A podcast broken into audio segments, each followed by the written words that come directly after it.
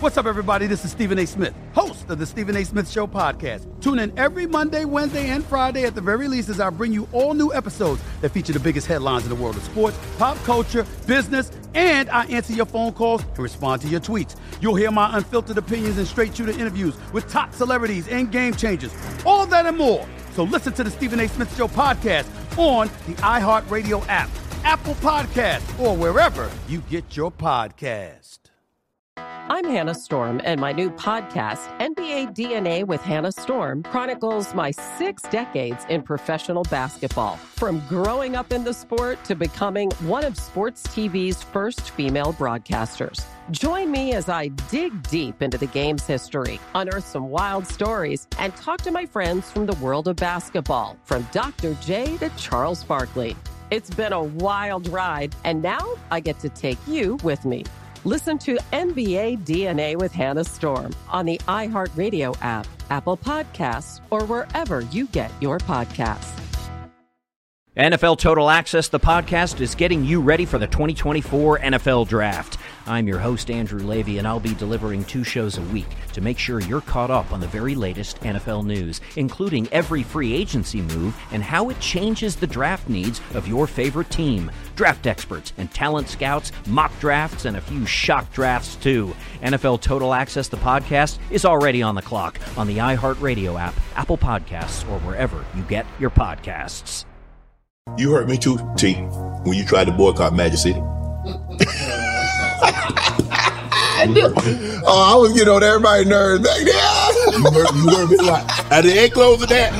All my life, been grinding all my life. Sacrifice, hustle paid the price. Want a slice, got to roll the dice, that's why. All my life, I've been grinding all my life. Look, all my life, been grinding all my life. Sacrifice, hustle paid the price. Want slice, to roll the dice, that's why.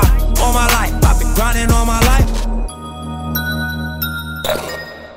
Hello, welcome to another edition of Club Shay Shay. I am your host, Shannon Sharpe. I'm also the proprietor of Club Shay Shay, and the guy that's stopping by for conversation and a drink today is one of the most recognized stars on the planet. He's a world famous actor, multi-talented TV host, sitcom star, comedian, talented artist, best-selling author, children books illustrator, advertising pitch, pitch man, human rights activist, a, uh, Hollywood A-lister, one of the fittest celebrities on the planet, three times People's Sexiest Man of the Year, his acting career spanned four decades, awarded a star in the Hollywood Walk of Fame, a caring husband. I think you're a grandfather too now. That's it. Yes. Proud father, Greater Flint African American Sports Hall of Fame inductee, NFL alum, good friend of mine, Terry Crews. T. Crews, what's up, man? Oh man, long it is time a pleasure. no see, man. How you been? It's been good, man. It's been a long time. It's been a very long time.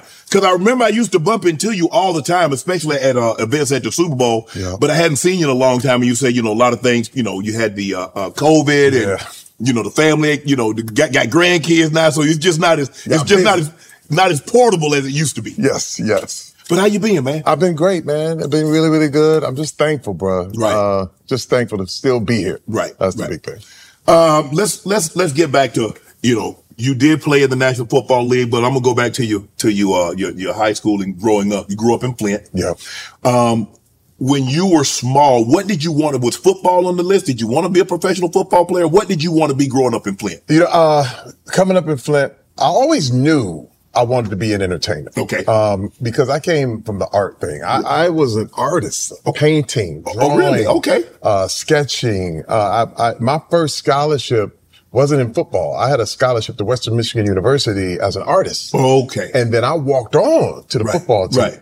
Uh, the Had that bug, huh? Yeah, yeah, uh, listen, well, the, this, this, this is the thing about football. Um, and it, what was kind of crazy with me is that football was a way out of Flint, Michigan. I, I, I followed all the greats. There were, there was Andre Rison. Yep. There was Carl Banks. Yep. Uh, there were the people, even uh, just any kind of athletic. I mean, Glen Rice went to Flint. I used to watch Glen play with Northwestern, uh, before he went on to Michigan and went on to the Lakers and became a superstar. So I knew athletics was going to be my way out. Right. Uh, because no one was going to pay me to paint. You know what I mean? Yeah. Like I was airbrushing t-shirts and Right. doing all this stuff. You get $500 maybe, you know what I'm saying? Uh, but with, it, I, I- with sports, I knew, I said, this is going to be my, my way out. I had friends that were on Ready for the World. It was either music or sports. I couldn't sing, Right. couldn't do that thing. Uh, and I said, well, this is going to be my thing. But the big, big thing about it is that for me, football was always a means, but it was never the end. Right. Um, which is wild because it took me years to figure out I never really liked football. Wow. It- it- uh, this You just I happen to wanna be say. good at. it. You were good enough at it to get a, you know, to walk on. Did you earn a scholarship? Yeah, I earned Did a you scholarship. I, Right. I walked on, earned a scholarship, got drafted in the 11th round. Right. Uh, to the Los Angeles Rams in 1991, Mm-hmm. then got cut later on and then went to the Packers, the Chargers, the Redskins, Eagles, hopped all around because it, again, it was my way to, to, it was the only way I saw to make some money. Right. But the big, big deal was, is that, and this is another thing, man, we played at the same time. We did. You were you. You became superstar, pro bowler, the whole thing. I always thought, well, you know, maybe it wasn't for me. But the real thing was, is I, I realized is that because of this deep down belief that I really, I didn't really like football that much. I wasn't really, You liked it. You I wasn't love it. studying it. You see what I mean? Like Yes. there was a thing where you had to go to a whole nother level Mm-hmm. to be at your level. Yes. And it was other things I wanted Right. to do. There was just so many other interests. Like it'd be, I'd be in practice and my mind be going off on what I was going to be doing afterward and Right. what I was going to do before and what I, I, I, and I have to say this because it's funny. My wife, she, she was, uh, my wife was there the whole time. Um, we've been married 34 years. Okay. And Congrats. she said, you know, baby, maybe you wasn't that good. and I said, you're probably right. Because, but the thing is, while you're doing it, you're thinking I'm doing everything I'm supposed to do. Right, right. But I realize when I look back, I didn't study my plays enough. I didn't do the little, little things because I had, I had my interests. My minds were always in, another, in another place.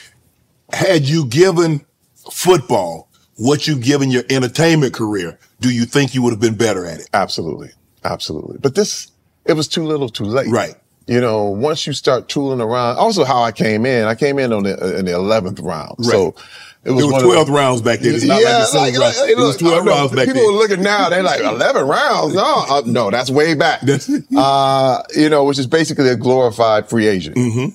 But I had some people who believed in me. I was a hustler. And that's another thing too. The, the, I couldn't catch. I couldn't throw.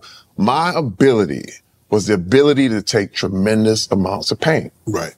I was a special teamer. I was that guy Wedge that just blow up the wedge. they don't even have a wedge anymore. Yeah, they'll- okay, took it out. but I was the guy that that would. They was like he's giving it up every time, and that would make me stick on the team. Right. But then when it came down to play and doing the thing, it was To being a linebacker and hold a specific, a specific to- position. I had to be, and this is the thing. It took years for me to realize that and to come to grips with that, Mm-hmm. because you always like, I know I was good enough, I, I, I, because of my, your own pride, Right, right. But then when you look back and you're like, man, there were people that was just better. They're just eh, they were willing to do more. But then once I got in entertainment, I realized that's the key. That's what it was meant to be. That's the secret.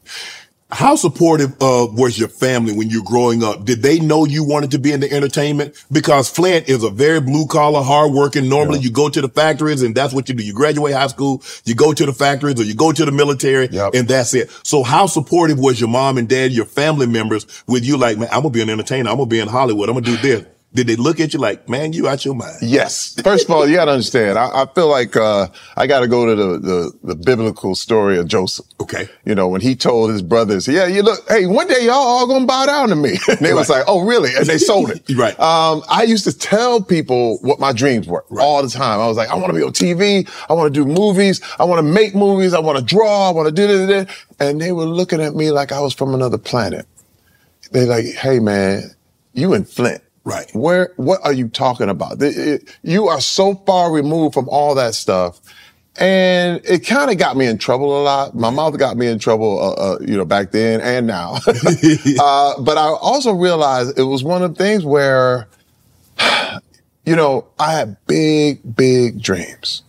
And what was a big, big thing for me is my dad, you know, my father was an alcoholic, but also he was one of those guys that came up from Georgia, a little small town, Edison, Georgia, worked his way up, got a factory and, and created a life for us. But at the same time, he was a little jealous. Uh, I mean, he looked at y'all didn't work as hard as I did. Y'all didn't do the things that I did to get where I'm from. Right. Y'all really experienced life. It was one of them things. Okay. And so he was always kind of, he never liked sports. My father hated sports. Okay. He was always want me to go to the army. My mother was super religious, which at the time, you know, going to church, I wasn't allowed to go to movies. I wasn't allowed to play sports. I wasn't allowed to dance. I wasn't allowed to listen to secular music. Everything I do today, I was not allowed to do when I was a young man. And so I didn't get to play sports till later, like Right. ninth grade, 10th grade, when they kind of, when I, I Relaxed a little. cajoled them and, and they kind of got, my mom got out of the religious stuff a little bit, but it was, it was really, really strict, man. And, um, and when I would start talking about that stuff, they were like, we can't even go to the movies. But you're talking about being in entertainment. Right. It was hard, man. It was real. I felt like a black sheep. I felt like a guy that was always kind of eyes in the clouds. I'm left-handed. Everybody else was right-handed. I'm, I'm drawing. Everybody's like outside playing. They're like, well, hey man, Right. what is going on? Do you think because normally the way kids are with parents, the more kid, my parents don't want a kid to do something, the more you drive that kid towards that. Yeah. And because they didn't want you to play sports and they didn't want you to, they, they couldn't see your vision of being an artist and being in Hollywood. Did that drive the passion to make you want to get to it even more? Absolutely. Absolutely. I mean, I, you know, it's, it's, it's kind of wild because I even, I even have problems, you know, with there's family members and different things. A lot of guys counted me out even back then. Um, and now they're like, oh, okay, you did your thing and whatever. But it's, it's, it's one of them things where you never forget that. Right. You know what I mean? And you always felt, I always felt like I had something to prove. And that was the, that was a part of the reason I got into to football. But then also, once I got in entertainment, I knew there was no way back. Like, you gotta understand, when I moved out to, I, I retired from the NFL mm-hmm. and moved to LA with my wife, we didn't know anybody. We had to start from scratch. And I had my little severance package from the NFL. Wasn't a lot of money. I didn't very make a little lot back of money. then. Very little. It's still very little right now. It is so don't don't feel bad. It's not like it's a, it's not like it's, it's not like it's millions right now. No, Trust no, me. damn it. Uh, I thought these cats getting paid now. No, I guess not. But uh, you know, I was a journeyman, so we, I had to start from scratch. Man, my first job in LA was sweeping floors, and there was a point where I thought, you know, and then everybody had counted me out by then. I mean, even there was family members that were like, he had a chance, he blew it. Right. You know, that was the that was the consensus. And it was like, well, yeah, to see, I told you this NFL thing. Did you have people out. to say, you know what, man, bro, you in the NFL and you gave that up to come do this? Yep. Yep. Uh, first of all, they were they were looking at like why you keep getting cut. that was the other thing. Yeah. And it was like, it, uh, obviously it's not working out. And it was just, it- you know, it's one thing where you, you got a lot of people, family, friends, or so-called friends, uh, waiting for you to fail. Right. And that's a big drive. though. Yeah. For me, it was like, I love when you count me out. you know, it's like one of them things where I got to show everyone, everyone. My wife, I, one thing, my wife has always, always been by my side. And there was one time when, even when she came to me and she was like, Terry, look, she said, we hurting. She said, we ain't got no money. We starving. We got these two kids at the time. She was pregnant with my third and we had five total. Yeah. And so she was like, what, what are we going to do if we're struggling like this and it's not working? Then when are we going to go back? Are we going to go back? I said, we are never leaving. I don't care if it happens when we're 99 years old. We are never leaving LA. I promise you this. I said, if we just continue to do this, because this is where I had kind of learned the mistakes I had made in football Okay.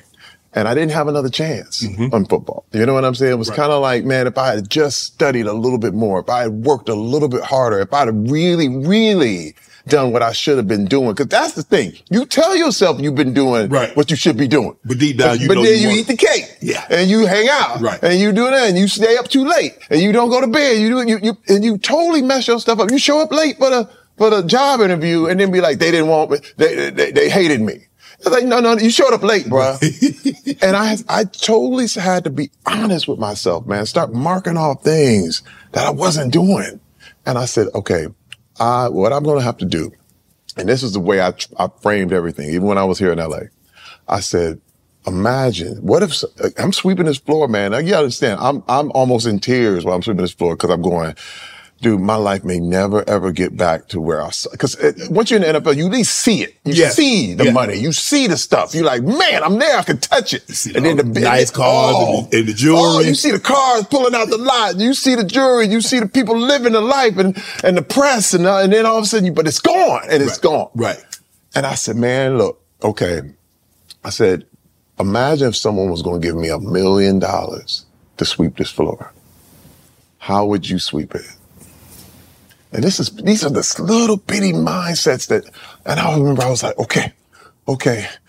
Uh, I have to imagine I'm going to get a million dollars if I sweep this floor correct. Cause that was, the, I had to play these kind of games with my head in order to get over the depression. Right. And I remember sweeping and sweeping and sweeping, and all of a sudden I forgot about my problems.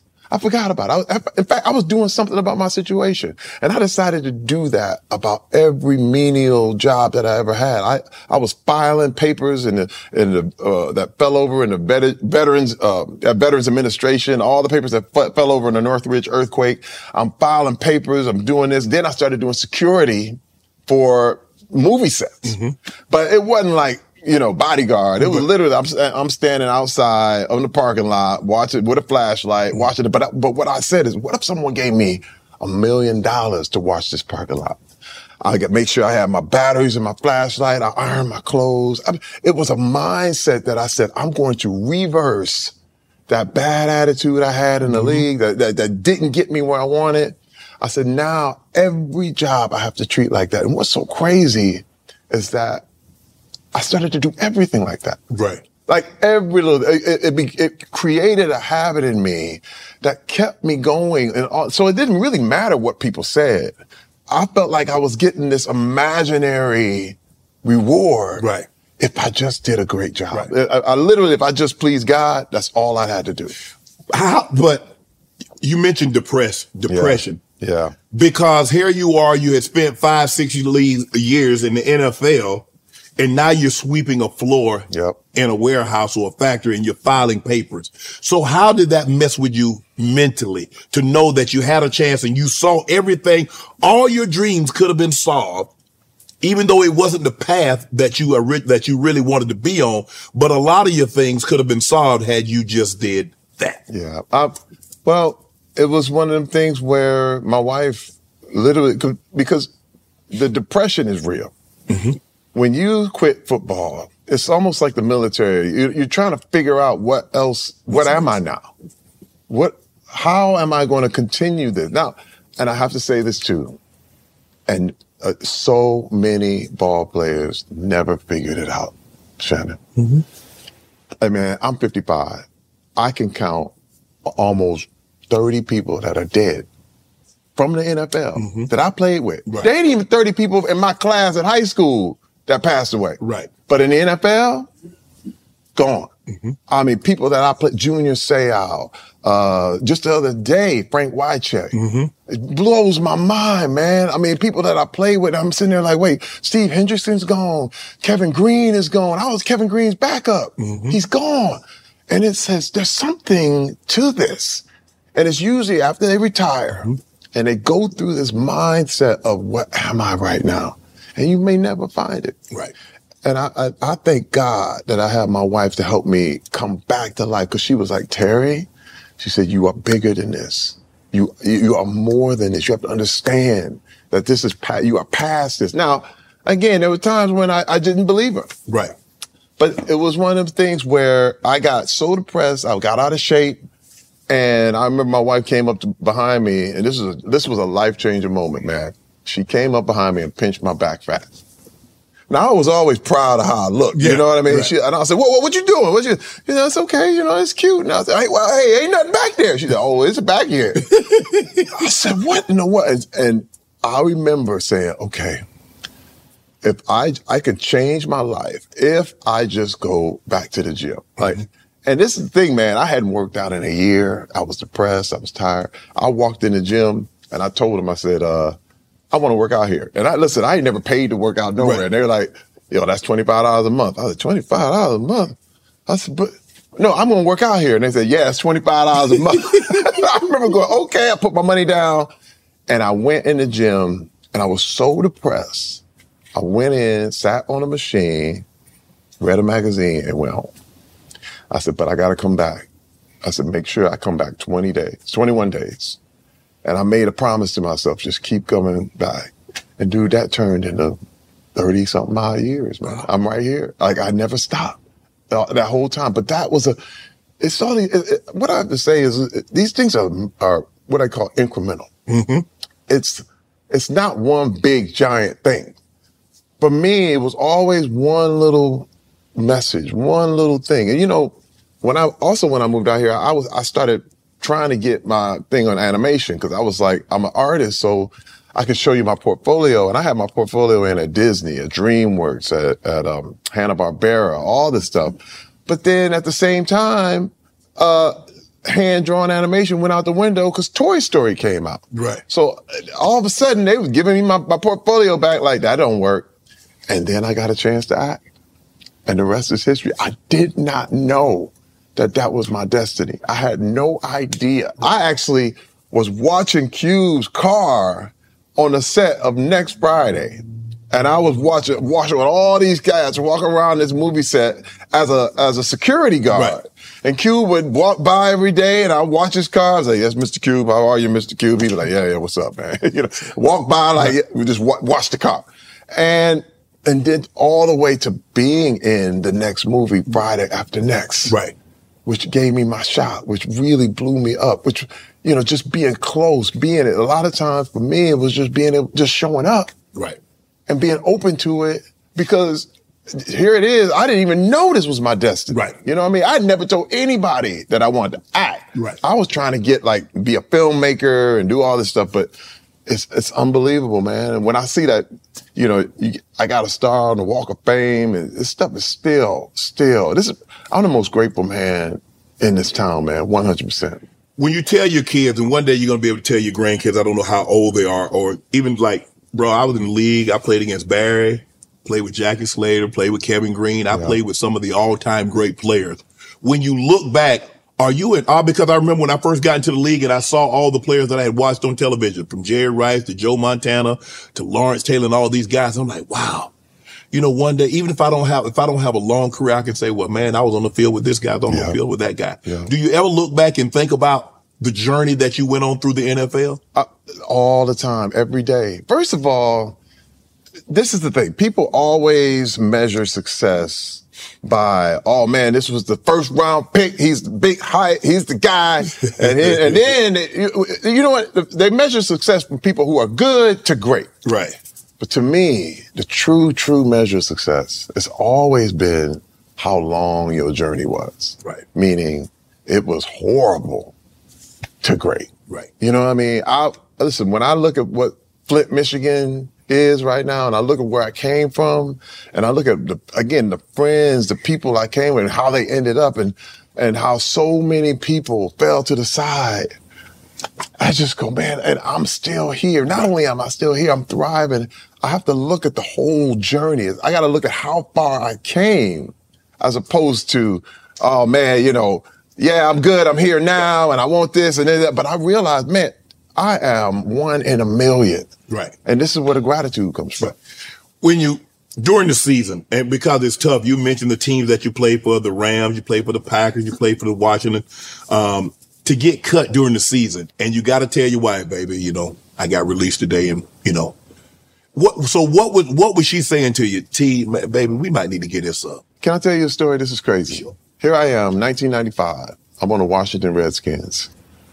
Uh, well, there was a little bit. There was there was a time when you know, you know, they had the depth chart sitting up there and the whole thing, and it was right before the camp. I mean, right after camp, and they said, "Congratulations, you made the team." And, you know, it's Monday of the week where you're about to get ready for the first game. And right. I'm going, oh my God, this is it. This is it. I'm, I'm, I tell my wife, we celebrate. We went through the cut down days and the whole weekend. Mm-hmm. It's Monday. We go to practice. I practice all day. My wife, while I'm in practice, she checking my kids in the school because we had to wait until I found out if I made the team. Right. Right. And this was actually, this was uh, not 95, it was 96. And here I am, Norv Turner's the coach, and, and I'm like, I'm so happy we made it. I go to practice. NFL Total Access, the podcast, is getting you ready for the 2024 NFL Draft. I'm your host, Andrew Levy, and I'll be delivering two shows a week to make sure you're caught up on the very latest NFL news, including every free agency move and how it changes the draft needs of your favorite team. Draft experts and talent scouts, mock drafts, and a few shock drafts, too. NFL Total Access, the podcast, is already on the clock on the iHeartRadio app, Apple Podcasts, or wherever you get your podcasts. If you love sports and true crime, then there's a new podcast from executive producer Dan Patrick and hosted by me, Jay Harris, that you won't want to miss. Playing Dirty Sports Scandals. Each week, I'm squeezing the juiciest details from some of the biggest sports scandals ever. I'm talking Marcus Dixon, Olympic gymnastics, Cain Velasquez, salacious Super Bowl level scandals. Join me on the dark side of sports by listening to Playing Dirty Sports Scandals on the iHeartRadio app, Apple Podcasts, or wherever you get your podcasts. What's up, everybody? This is Stephen A. Smith. When I'm not at my day job, First Take, you can find me in my studio hosting the Stephen A. Smith Show podcast. Tune in every Monday, Wednesday, and Friday, at the very least, as I bring you all new episodes that feature the biggest headlines in the world of sports, pop culture, business, and politics. You'll hear my unfiltered opinions on those nauseating Cowboy fans, the chaos in Washington, D.C., and trending topics on social media, as well as my straight shooter interviews with top celebrities and game changers. And I occasionally give out love advice. Yes, it's true. If you want to know my true feelings about something, I'll give it to you straight. So listen to the Stephen A. Smith Show podcast on the iHeartRadio app, Apple Podcasts, or wherever you get your podcast. I go home. I'm tired. I come home and they say, hey, man, come back up to Redskin Park and bring your playbook. Uh, wait, I had signed my kids in the school. I said, wait, but I, I went through the whole cut down. Right. Bruh. I said, wait a minute, y'all, y'all joking. Somebody playing with me. Like they, Monday, we, I'm preparing for the week. Right. Brought my playbook up there. They said, we're gonna let you go, man. On that Tuesday, which is the NFL day off, they Right. brought another linebacker from another team. And I was sitting out there the whole time. And I was gone. That level of pain, and my wife is looking and she's like, but I thought we made it, babe. Dude, I get choked up thinking about it right now, man. Man. My kids are like, so I can't go to this school? I'm like,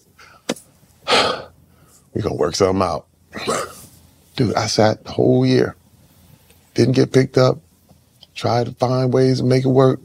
Nothing. Dude, you talking about a level of like, and then, and then I was stuck in the city where I got cut from because you can't just hop up and leave. I, I, I, I'm there with my family. I like I'm moving with my parents. Right. And so I'm watching my play. The friends are like, hey man, yeah, I'm calling. Hey guys, what y'all doing? And they're like, uh, we got a game. wow. Okay. Yeah, I can't hang with them no more. So I'm lonely, man. And I'm, it's just me and my wife sitting in the town waiting for what's next. Bruh, that level of, that's something that is never really talked about. That so many players, there's- because the sacrifice is you've been there for a whole year. Remember, you don't get your money till the game. Right. So I spent six months on $200 a week to work out. Mm-hmm. And just knowing, just giving, I, you, you risk everything so you can make it and so you can at least get that game check. Right. And I didn't get that. Was that the was that the was Washington your last stop? It was, I actually, Philadelphia Eagles was my last Okay. stop because I went the whole season and got picked up right before Christmas for the playoffs. Okay. For the Eagles. So Right. I got to play with that one last, and they, they, we played the 49ers and got in a wild card game and got sent out. And that was it for me. That was it. I mean, I played that one game, got me a little money, got Right. that one game check at the end of the season. Right. And And then that the was little it. playoff money. And that was it.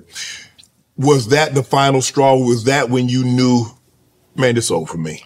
I I'm, I'm, I'm done. But wait. the stress on your family, you is one thing, but her- you got wife and kids, T. But wait, I put her through it one more time because I got a tryout with the 49ers. and I went, I said, we, but you, you know, you, you chase it. Right. You Yes. chase it. Hey, man, it's like a drug. It is. It It, absolutely it really is, man. It- it's one of them things where you're like, I, I, I'm this close. If I just, and man, I went got a trial with the 49ers, and I remember this coach threw the ball at me. And for some reason, he he was about me to you, man. He went, woo! I put stuck my hand up, boom, and my my finger was pointing downward. And I was like, yo! And I, I I knew it was dislocated. I popped it back in. It was swelled up like a sausage.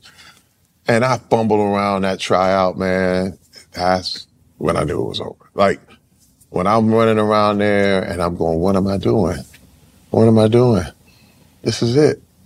I, I don't have it no more. Like, I can I don't know if I can summon the strength to go through this again, you know? And that was it. And then my wife, because you gotta, this is now, I gotta go back to all the way back to college when I'm dating my wife. I told her we were sitting at a, Wendy's parking lot. We were sitting in the Wendy's. They had little places in the front where we sit there. And I said, look, first I'm gonna play in the NFL.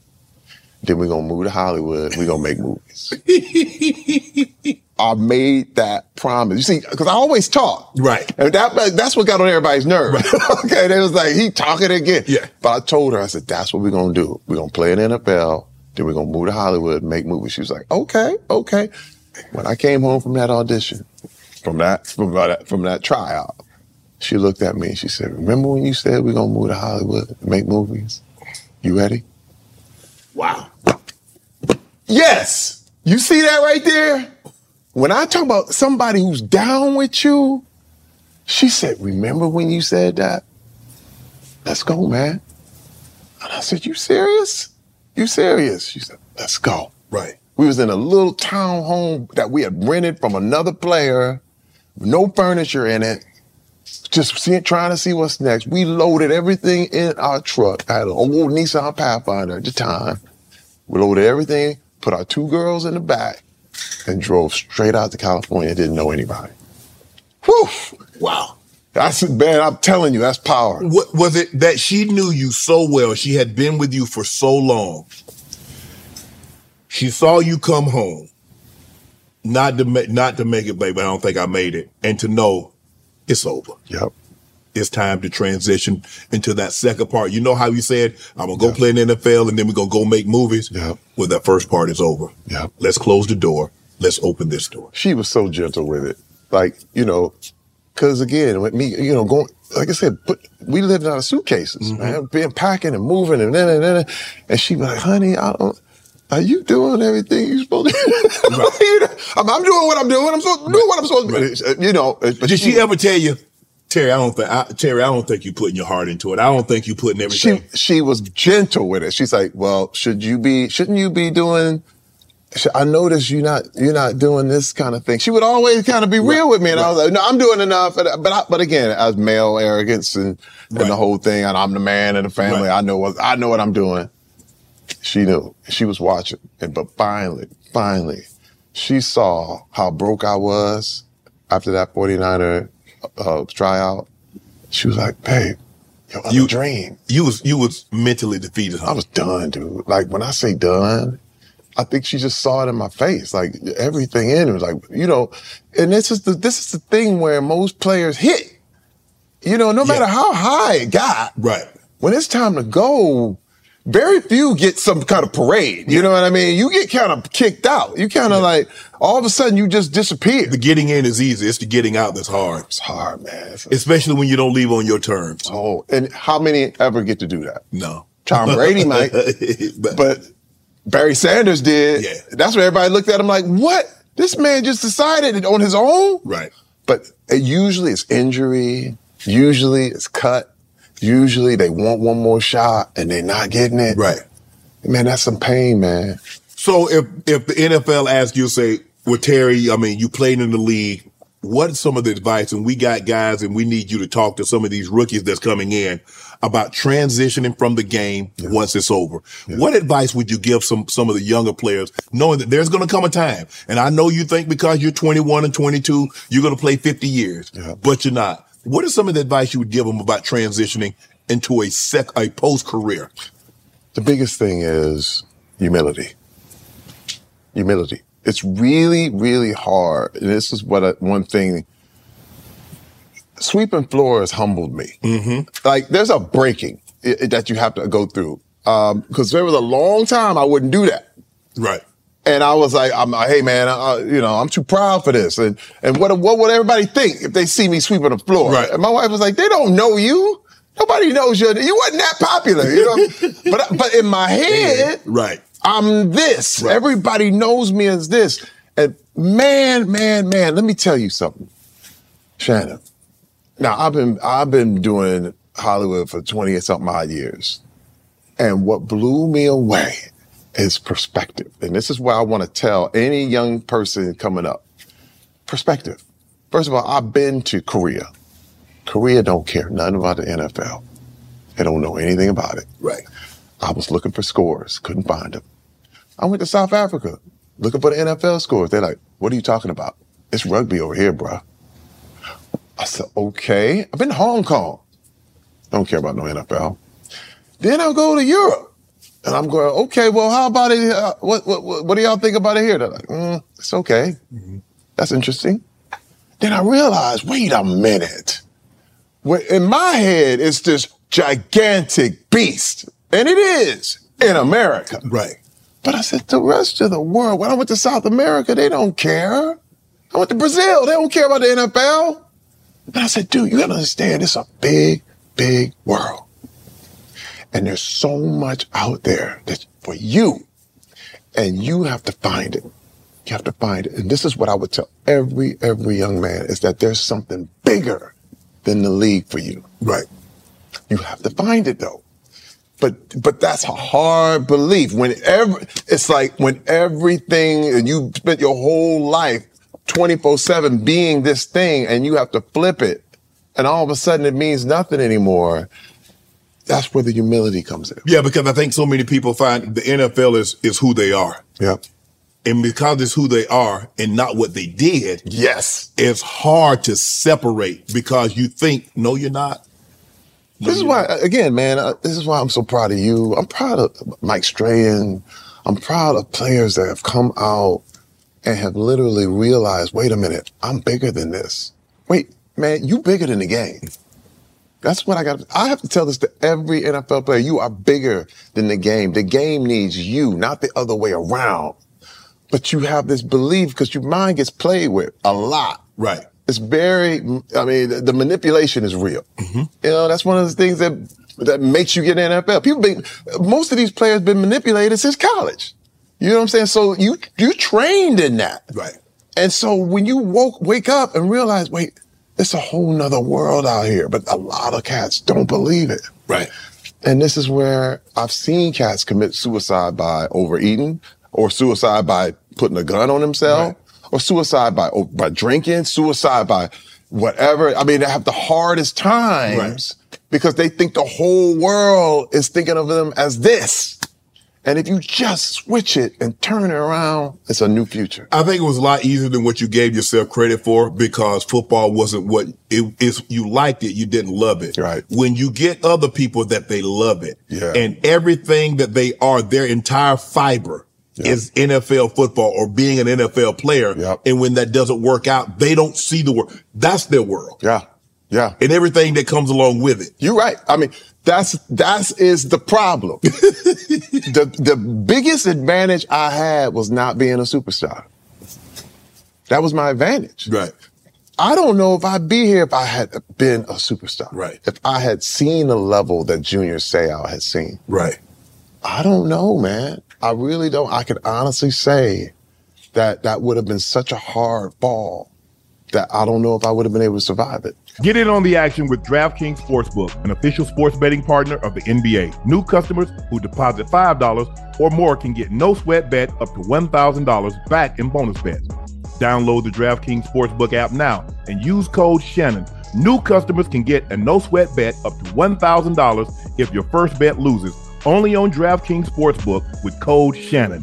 The crown is yours. Gambling problem? Call 1-800-GAMBLER or in West Virginia, visit 1-800-GAMBLER.net. In New York, call 877-8-HOPE-NY or text HOPE-NY 467-369. In Connecticut, help is available for problem gambling. Call 888-789-7777 or visit ccpg.org. Please play responsibly on behalf of Boot Hill Casino and Resort in Kansas. 21 and over. Age varies by jurisdiction. Void in Ontario. One no sweat bet per new customer. Issued as one bonus bet based on amount of initial losing bet. Bonus bets expire 168 hours after issuance. See dkng.com slash promos for deposit wagering and eligibility restrictions, terms, and responsible gaming resources. You mentioned that you told your wife, like, you didn't want to do some of these jobs because what if somebody sees me? And I hear that a lot.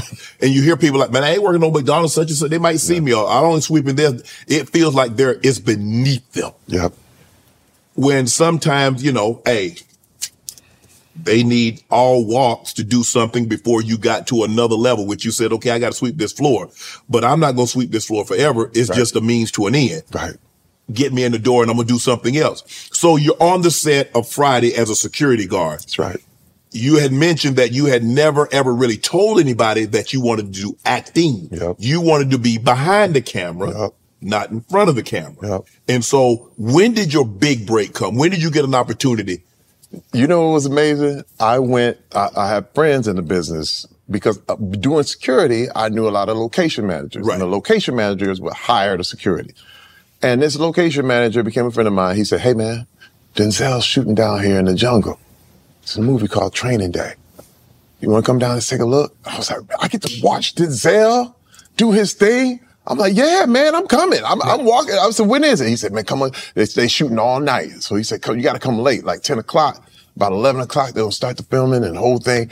And so I'm down there in the jungle, man, and I'm sitting there going, Ooh, and I'm watching this Denzel, the car, the whole, that cul-de-sac, the whole deal. And I'm going, ooh, this is hot. And I'm watching Denzel get ready. He got the chains on. He got the, yeah. the do-rag, the whole thing. Is that the King Kong scene? This is the King Kong scene. Bruh. Now, uh, let me tell you this. And this is, you gotta understand how magical this was, man. Antoine Fuqua, the director, saw me standing there. And again, I, by this time, remember I went back, I went back to the gym. Right. Because I had been going back to the gym about a year or so, I was kind of still in shape. Right. He said, Hey man, you want to be in this scene? I said, I said, yeah. He said, Hey man, just take your shirt off. You got, see your tank top. Said, I'll put you in the scene. Bruh, I'm like, never acted. You talking about no acting. Right. I stand there, I'm looking, I'm like, okay, okay. And I just got that NFL man, like, like, you know, you, you about to come in, you go, you facing off against somebody. Right. And, they, and I, and they said, just don't say nothing and just mad dog it. I said, oh, don't tell me. And that was it. And so Denzel's doing all this, da, da, da. and you see, I'm just standing there the whole time, like this nigga. I'm, you know, and dude, it changed my life. When you say like, that went to the Oscars, bro. Like right. it was me and Denzel when they showed that scene on the right. Oscars. My right. mother was like, "You in the Oscars?" I said, "Well, I didn't. I'm not not at the Oscars, but I'm in this scene." And I was like, I was hooked. Like when I say hooked, because all I had to do was just because remember, man, I'm on the NFL field and my mind is already going all right. I was like, this is what I always want to do. I said, man, now I'm in my element. Don't mess this up, right? Bruh, watching this, uh, then I got a chance to look at his script. And his script was on the card. And he had written, The Wages of Sin is Death on the top of his script. I was like, he's studied. And I watched how he prepared. And I was like, that's, that's that level I have to get to.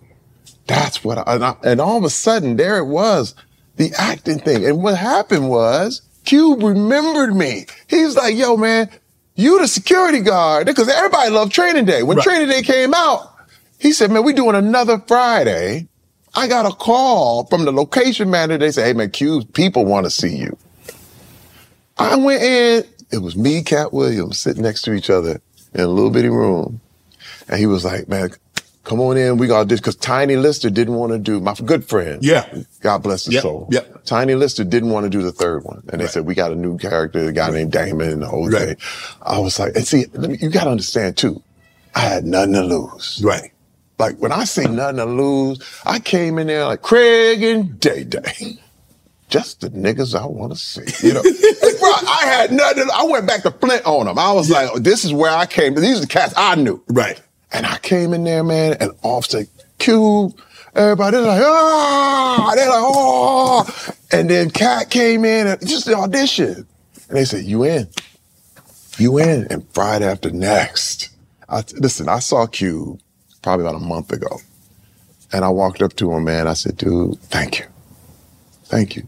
I said, you have no idea how many careers you started just by giving us that shot. Right. A lot of people never ever really give props what props is due. Mm-hmm. You know, because they're like, well, I didn't get that much money, and then, but dude, that was my start. Well, I, listen, I You was in just a little the bitty opportunity. cubicle. Man, I was just thankful. I was walking around, and listen, and what was so crazy is me and Katt, Katt was homeless at the time. So Katt was living in his trailer. And me and Katt said, hey man, and I remember talking to Katt, I said, Katt, I said, we never get another opportunity. We got to make sure they remember us.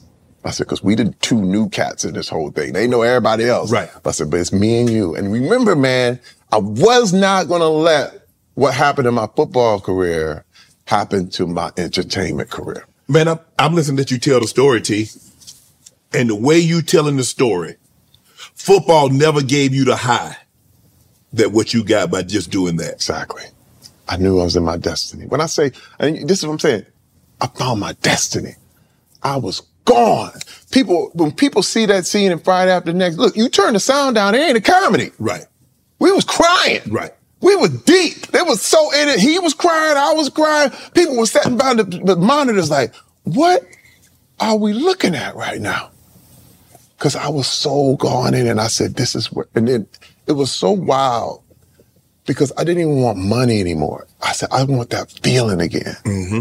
You know, I, you know what I mean? I, It's, it's too, because you could talk about athletes and money and all that stuff, but there's a point when I'm sure when you just catching and doing everything right, you want to, you want to chase that again. They call it the zone. They call it what, what, it's just flow, whatever that is. And let me tell you, you know when I hit that blow again? When I was doing White Chicks. That movie, White Chicks. Everything I said just flowed. Friday up next, white chicks came off of. Well, it, it came after that. Right. Because again, you talking NFL Total Access, the podcast, is getting you ready for the 2024 NFL Draft. I'm your host, Andrew Levy, and I'll be delivering two shows a week to make sure you're caught up on the very latest NFL news, including every free agency move and how it changes the draft needs of your favorite team. Draft experts and talent scouts, mock drafts, and a few shock drafts, too. NFL Total Access, the podcast, is already on the clock on the iHeartRadio app, Apple Podcasts, or wherever you get your podcasts. If you love sports and true crime, then there's a new podcast from executive producer Dan Patrick and hosted by me, Jay Harris, that you won't want to miss. Playing Dirty Sports Scandals. Each week, I'm squeezing the juiciest details from some of the biggest sports scandals ever. I'm talking Marcus Dixon, Olympic gymnastics, Cain Velasquez, salacious Super Bowl level scandals. Join me on the dark side of sports by listening to Playing Dirty Sports Scandals on the iHeartRadio app, Apple Podcasts, or wherever you get your podcasts. What's up, everybody? This is Stephen A. Smith. When I'm not at my day job, First Take, you can find me in my studio hosting the Stephen A. Smith Show podcast. Tune in every Monday, Wednesday, and Friday, at the very least, as I bring you all new episodes that feature the biggest headlines in the world of sports, pop culture, business, and politics. You'll hear my unfiltered opinions on those nauseating Cowboy fans, the chaos in Washington, D.C., and trending topics on social media, as well as my straight shooter interviews with top celebrities and game changers. And I occasionally give out love advice. Yes, it's true. If you want to know my true feelings about something, I'll give it to you straight. So listen to the Stephen A. Smith Show podcast on the iHeartRadio app, Apple Podcasts, or wherever you get your podcast. about the, the the whole the black Hollywood is very small, mm-hmm. and they saw and once Friday after next hit, people were like, "This dude," and so what was so great is Keenen Ivory Wayans was like, hey man, we got to get this dude a shot. Right. You know what I mean? Because right. they like, man, we want some of that on us, and it right. and it kept on all my business, Shannon, in this town has been repeat business. I mean, the the reason I was with all these Sandler movies, mm-hmm. uh, Adam Sandler called me. But the thing is, when I did Longest Yard, which was my revenge on the NFL, right? me and Michael Irvin, right. the whole movie, I was like, yeah. "This is the one everybody gonna remember." Like, good God, like, who gets that? Right. You know what I mean? And then, and I remember Chris Rock was like, "Hey, man, he's on the movie Longest Yard." He said, "Dude, you killing. I got something for you." I said, what is it? He said, t- don't worry about it. I got something for you. I go home, the script for Everybody Hates Chris is literally on my doorstep. I open that up. He's like, I want you to play my dad. Cause he saw me and my wife and my two kids out there on, in Santa Fe, New Mexico, when we was filming Longest Yard. He was watching. And that's the thing another people, you got to remember, everybody is watching. Everybody is watching. And so then I played Chris's dad, and everybody hated Chris for four years straight. This man, when I look at my life, man, I just think, I just thank God for every, every opportunity. And now this is another thing because I'm now reached the point because I play with all these guys and they're gone. Now I'm losing actors. man, Andre Braugher passed away mm-hmm. last week. And he took me under his wing, man. You talk about one of the best actors right. of our generation. Right. I mean, Juilliard trained, absolutely incredible, Emmy Award winning, dramatic yeah. beast. Right. Brooklyn Nine Nine. Right? Brooklyn Nine Nine, who was able to come and flip it to a comedy like that. And I was like, man, what is the secret? And he never, this is nothing. He was, he was like a super all pro who could have looked down on all of us, but decided he was just going to pull us all up with him. 61 years old. He was like my big brother. Right. I look at guys that are dying. When I look at Michael Clarke Duncan's gone. Mm-hmm. Tiny Lister, gone. Uh, Lance Reddick, gone. And I'm like, Chadwick Boseman, gone. We did a movie draft day together. Mm-hmm. Okay? And I'm going, man, you don't have forever. You don't. You gotta go for it. You got to get what you got, what you are come to get now. And you can't waste time. You can't treat it like, well, I'll, whatever. tomorrow. Because I've seen it in the, in the NFL. And everybody thought, and this is the thing, everybody had determined certain people that already won. Like, I won life, he won. You know, people say, hey, won the internet, whatever. It ain't never over it. It's never how you start. It's how you finish. Right. And let me tell you, when I'm done, I'm, and I'll be honest with you, man, I'm just getting started. I truly, truly feel I have the same energy that I had when I first started.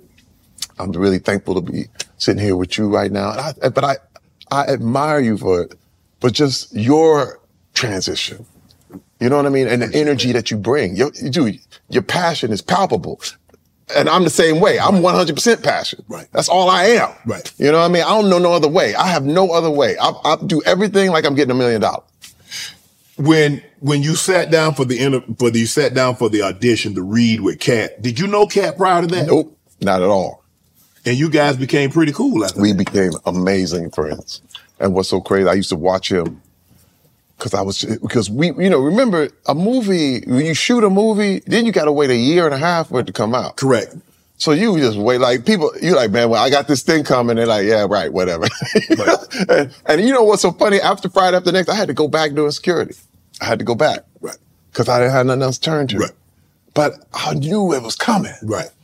And well, it what was so crazy. I was do commercials and different things, but I would go watch Katt Williams at the Hollywood Park Casino he had his own room. Mm-hmm. And this man was the funniest man I ever seen, which was crazy.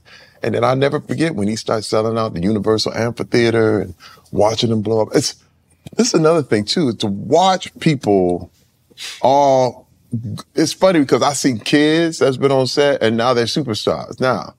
You know, like Tyler right. James Williams is right. now superstar. Right. You know, I've watched people. This is the, you never, never know what's going to happen. You mm-hmm. know, you look at things and you go, "Oh my God, this this man was." Listen, one great example. We were at the BET Awards, and I saw this little kid walking around with a little hat on, and I was like, "Hey, hey, I got his mixtape." I said, "Kendrick, Kendrick." He's like, "You know who I am? It's Kendrick Lamar, bruh." I said, "Man, your mixtape, dude, Section 80 is is amazing." I said, "You are the next." I said, "Rebecca, this is kid, this is Kendrick." She was, he was like, "You know who I am?" I said, "Who?" I said, I love you. I said, I think you are going to be the future. And, and, and what's so crazy is that he called me a few years later, ended up doing a video with him. Right. Because he said, remember when you told me you knew who I was? And remember this? You told me I was going to be, I was going to be doing something great. Look at this, man. Now, look, tell me he's not the best in, the, in, in- in the world right now. And I'm so proud. And the thing is, too, man, another thing I had to learn and that the NFL taught me that I had to unlearn competing. I decided to never compete with people. This was my problem because what the, a, they call it the sin of comparison. Right. When I'm looking at what you got and comparing what I got, it's always going to be a problem. Yeah. Always. Right. Because you always going to come up short. Yes. Somebody always got more. Right. And then somebody always got less, but you always want more. Right. And I realized, man, that creativity was the exact opposite of com- competition. Right. If I'm being creative, I'm not competing. So I decided, you know what? Because everybody was like, hey, man, you gotta, you know, you, you gotta be like tiny, you gotta be this, you gotta, blah, blah, blah, blah. I was like, no, no, no, no, no, no. I'm gonna be me. I'm gonna be me. And they was like, yeah, but you kind of weird. I said, yeah, I am. That's what made me unique. I am. All right. You you- listen. First of all, you can't even. It got to the point where we read scripts now that we want a Terry Crews type because they know that's that's just me. Right. And I decided by just being creative, that was my ticket out of that world of competition. Because this is the thing, man. The league is always It's was gotta be always- competition. It's like, hey man, you versus so and so. Right. You, you wait. First of all, you got to fight the people in your own locker room first Yeah. before you even go up against another team. You know what I mean? And then you always being judged like, well, you missed a step and, uh, uh, uh, did you miss that? But he didn't. Right. The coaches would never, they will always tell you what you messed up on. Right. And then uh, being black, we would go into the locker room and if you hurt, they, they act like, mm, you act like you don't want to play. I'll say, hey man, first of all, the white kids getting hurt and they're like, oh yeah, yeah, he's hurt. Right. But I've never ever treated, they never ever treated any black guy I knew in the locker room like he was really hurt. Wow. Like he was trying to cut out on the game. So in other words, you said I gotta unlearn because you know it's a it's a it's a jungle mentality because someone is literally trying to take food off your table. Someone is trying to take uh, a roof from over your kid and your family head to make sure they have one. But once you got into the entertainment space, you're like, I'm not competing against him. Yeah. Yeah. I mean, what, what I'm- can I I'm do? in my lane. First of all, I, I didn't go to school to act. Right. I didn't go to Juilliard. Right. You, you talking to a dude who ain't supposed to be here. Right. Everything I'm getting ain't, ain't I ain't supposed to have. Right. So I'm already behind. Right. You know what I mean? But then I realized, wait a minute, if I just bring what I bring, I'm ahead. You know what I mean? Right. If I can, if I bring what only I bring to a project, because you can't do what I do. Right. You know what I mean? And this is the one thing that the magic, and this is what I want to tell every young man is trying to transition out. That's the way it works for everything. That, that you have something that no one else has, but it's up to you to find it. Right. You got to find it. And don't, you don't find it by comparing yourself with everybody else or whatever. You find it by finding out what you want to do. And this is when I had to make the hard realization that man, maybe football was not, it wasn't, it just, it wasn't for me, but it got me to where I am. Right. And I'm very thankful for it. But, but let me tell you, I love the game. In fact, I don't even have a team. I just love the players. Right. It's uh, sitting here with players, talking about, you know, what we came through. It feels like a fraternity, man. Right. It feels like something we can, we, we can therapize each other. Right. You know what I mean? Because we all know it. We all seen it. Right. And we all played those games Right. together. I mean, I was there when they was like, ain't no CTE. Sit down. You just weak. Right. I was like, man, my head hurt. you know what I mean? I'm seeing double. Right. And they're like, man, look, you just weak.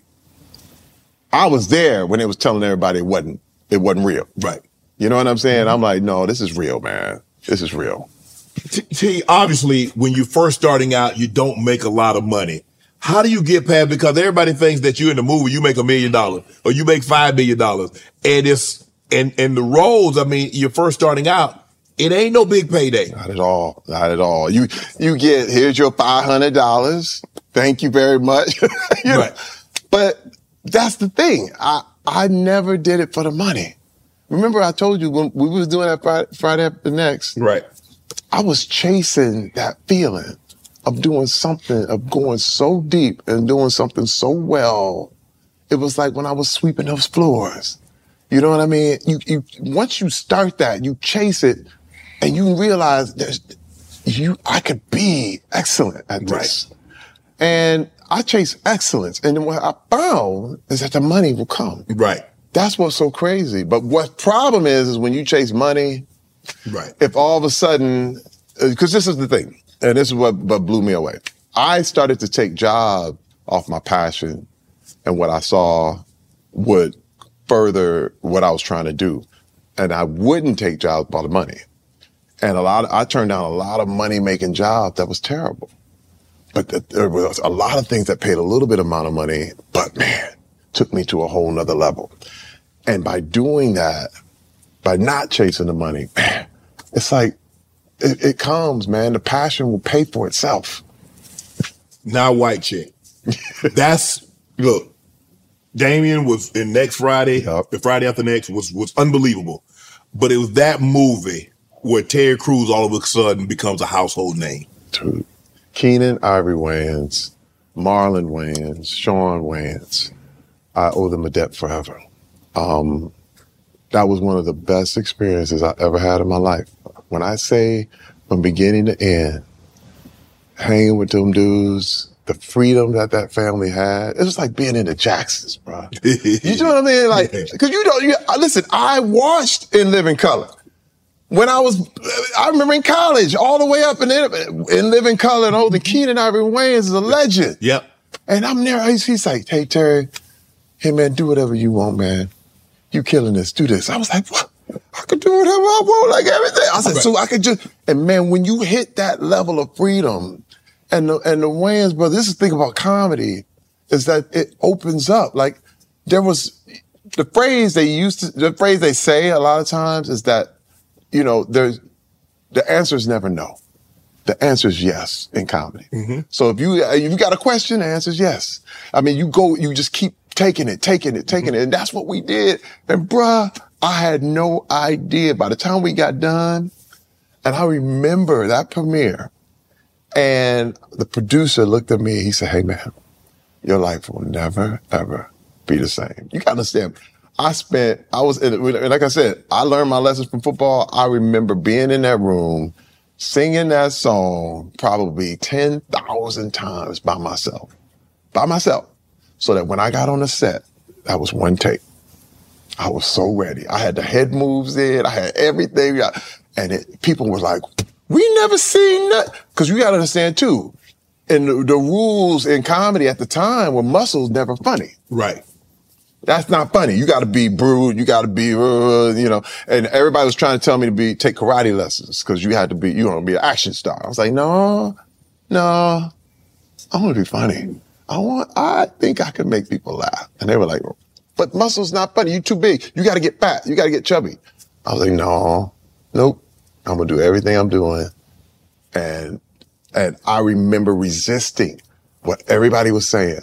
And people were looking at me like, I've never seen a funny big dude before. you know what I mean? And it changed the game. Did you know when you're shooting that movie and when you rap, did you realize that we got a classic, we got a hit, we have something that's going to stand the test of time? No, it's fart jokes. No. I'm sitting there. ah, I'm like, man, if the kids laugh, I'm like, hey, great. Right. No, no. But now people are coming back like, that's class. Man, listen, my daughter, okay, she was a baby. My daughter is now 20 years old in college. She goes to college in San Diego. They sat over this summer sitting there watching White Chicks. She didn't say anything. She's like, that's my dad. Like, she was a baby when it was, when it was, came out. Yeah. She's in college, like, and all her friends are sitting on the rooftop watching White Chicks. the whole school cracking up. I'm like, we didn't know. Right. We didn't know, but that's the power of going all out because it outlasts you. Mm-hmm. You know what I'm saying? The legacy outlasts you. Go all out. You do not get another shot. You see what I mean? Like really, really enjoy. Don't, uh, cause this is the thing too, man. I used to be a complainer, man. I used to be one of them cats. Oh, well, if it ain't perfect and then, uh, and man, that's the thing. When I start to realize, man, what opportunities we have, we gotta take it. Right. And, um, I'm just so thankful right now. I'm just like, and you know, just to go on to have this kind of career. Now, I got to even flip it to AGT because I told my agent and manager, I said, look, use me as a guinea pig. I said, where, I said, where you would typically see me, don't give me those roles. Give me the roles that you would say, there's no way they were going to hire him. And I said, that's what I want. And they were like, Terry, that's a hard road. I said, yep, I'm to take the hard road. And I'll never forget, uh, there was Who Wants to Be a Millionaire, which was a daytime version of Who Wants to Be a Millionaire. And, and Cedric the Entertainer didn't want to come back. He, he was like moving on. And they said, Terry, they, they're talking, this is open. I said, give it to me. I said, let me go in, let me audition, let me take it. Cause I knew if I learned how to host, Right. if I learned how to get in front of that camera and show my personality and talk to people or interview people, that could be a change. That, that- that's a whole nother revenue stream. Mm-hmm. That's a, that's a whole nother level of, of passion, right? So, it, but it was horrible. Listen, Who Wants to Be a Millionaire? The daytime version, nobody watching it. Okay.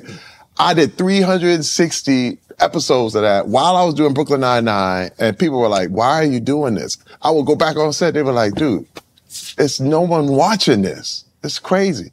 Then I did a, another show called World's Funniest Fails. And it was like terrible and nobody was watching it. And I was like, oh, was on Fox. It was one of them silly shows.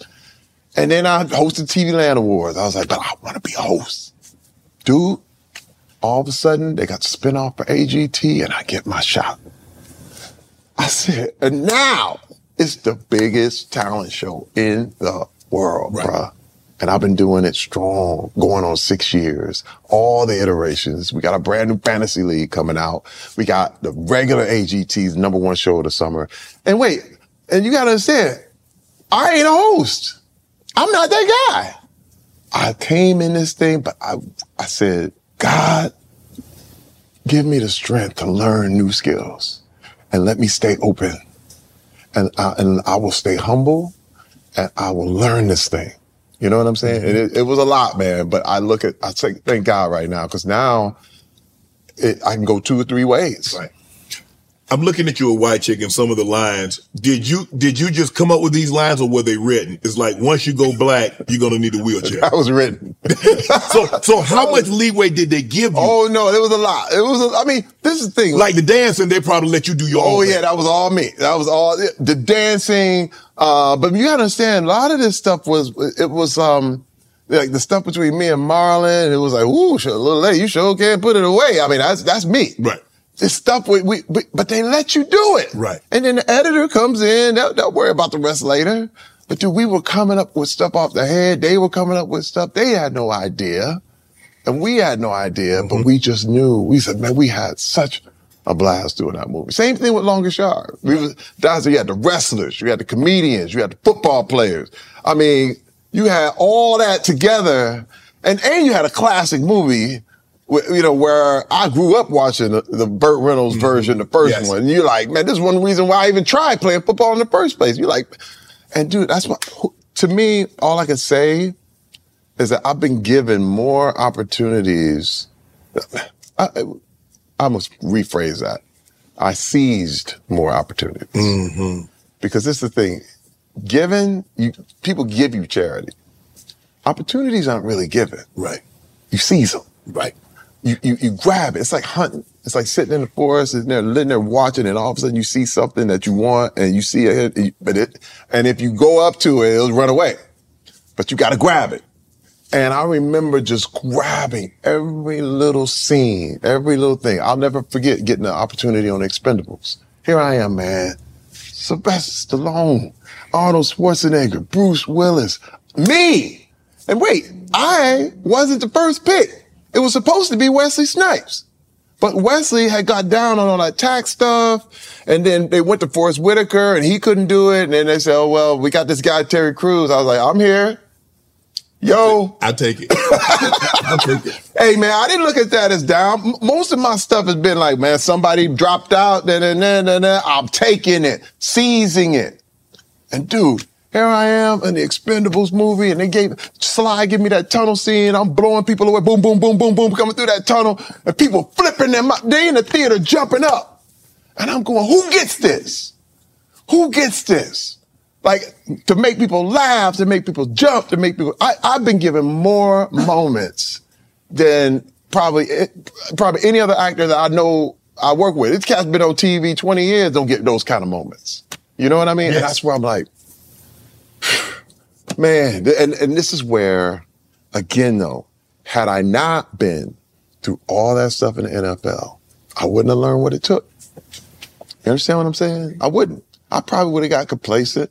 Probably would have been like, yeah, it's automatic. And yeah, yeah, that's I've seen people get there like, yeah, you know, I should have had that yesterday. But I never feel that way, man. I'm, I'm always, especially now that we're losing people, especially now. This concludes the first half of my conversation. Part two is also posted and you can access it to whichever pl- podcast platform you just listened to part one on. Just simply go back to Club Shay Shay profile and I'll see you there.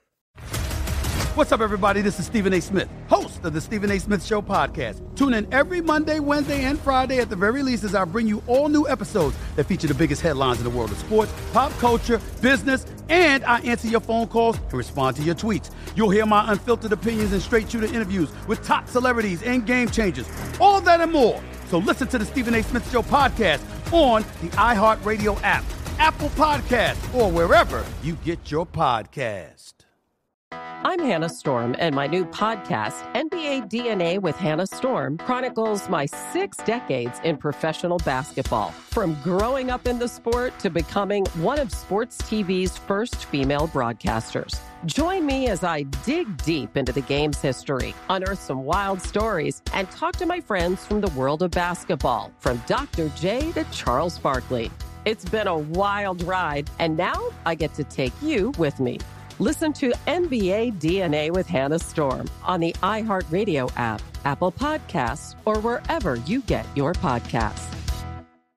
NFL Total Access, the podcast, is getting you ready for the 2024 NFL Draft. I'm your host, Andrew Levy, and I'll be delivering two shows a week to make sure you're caught up on the very latest NFL news, including every free agency move and how it changes the draft needs of your favorite team. Draft experts and talent scouts, mock drafts, and a few shock drafts, too. NFL Total Access, the podcast, is already on the clock on the iHeartRadio app, Apple Podcasts, or wherever you get your podcasts.